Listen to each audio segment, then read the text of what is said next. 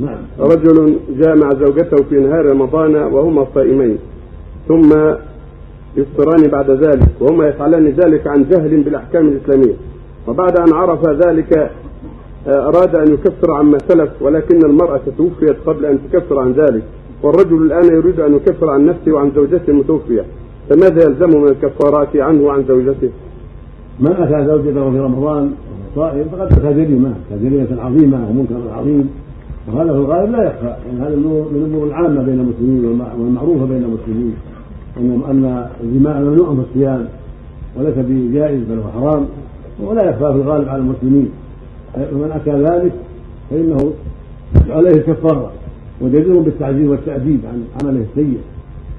وعليه كفارة عن ذلك وهو عتق رغبة مؤمنة فإن عجز صام شهرين متتابعين فإن استطاع أطعم ستين مسكينا إذا كان الجماع في رمضان. أما إذا كان في رمضان في قضاء رمضان أو في نذر فعليه التوبة وعليه قضاء اليوم الذي أفطر. وأما في رمضان فعليه مع قضاء اليوم عليه كفارة وهي عتق أمة أو عبد مؤمن أو مؤمنة. فإن عجز صام شهرين متتابعين. فإن لم يستطع أطعم ستين مسكينا ثلاثين صاعا صاع بين فقيرين. هذا هو الواجب في هذه المسألة مع قضاء اليوم. أو الأيام التي أفطرها كل وطن في يوم عليه كفارة فيه مع قضاء اليوم. نسأل الله الخير وإذا ماتت تقضى عنها اليوم أو الأيام التي فعل فيها جريمة تقضى عنها يقضي عنها أقاربها وشوفين.